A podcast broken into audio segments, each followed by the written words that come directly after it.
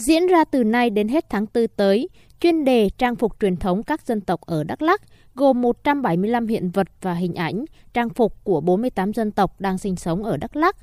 Các hiện vật được trưng bày thành 8 chủ đề tương ứng với 8 nhóm ngôn ngữ, giới thiệu nét đặc sắc văn hóa, cuộc sống của cộng đồng các dân tộc thông qua những bộ trang phục truyền thống, trang sức và vật dụng hàng ngày của họ.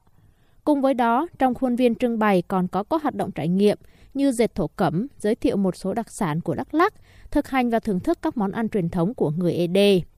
Dịp này, Bảo tàng Đắk Lắk cũng giới thiệu hoạt động chuyển đổi số được triển khai tại đơn vị, như ra mắt và đưa hệ thống thuyết minh tự động vào phục vụ khách tham quan trưng bày, hướng dẫn du khách sử dụng app tham quan trên các thiết bị điện tử thông minh, tương tác với hiện vật bằng công nghệ không gian 3D, trải nghiệm các hoạt động bằng thiết bị thực tế ảo. Ông Đinh Một, Giám đốc Bảo tàng Đắk Lắk cho biết, những sản phẩm chuyển đổi số này sẽ giúp cải thiện tốt hơn những trải nghiệm của du khách khi đến với bảo tàng.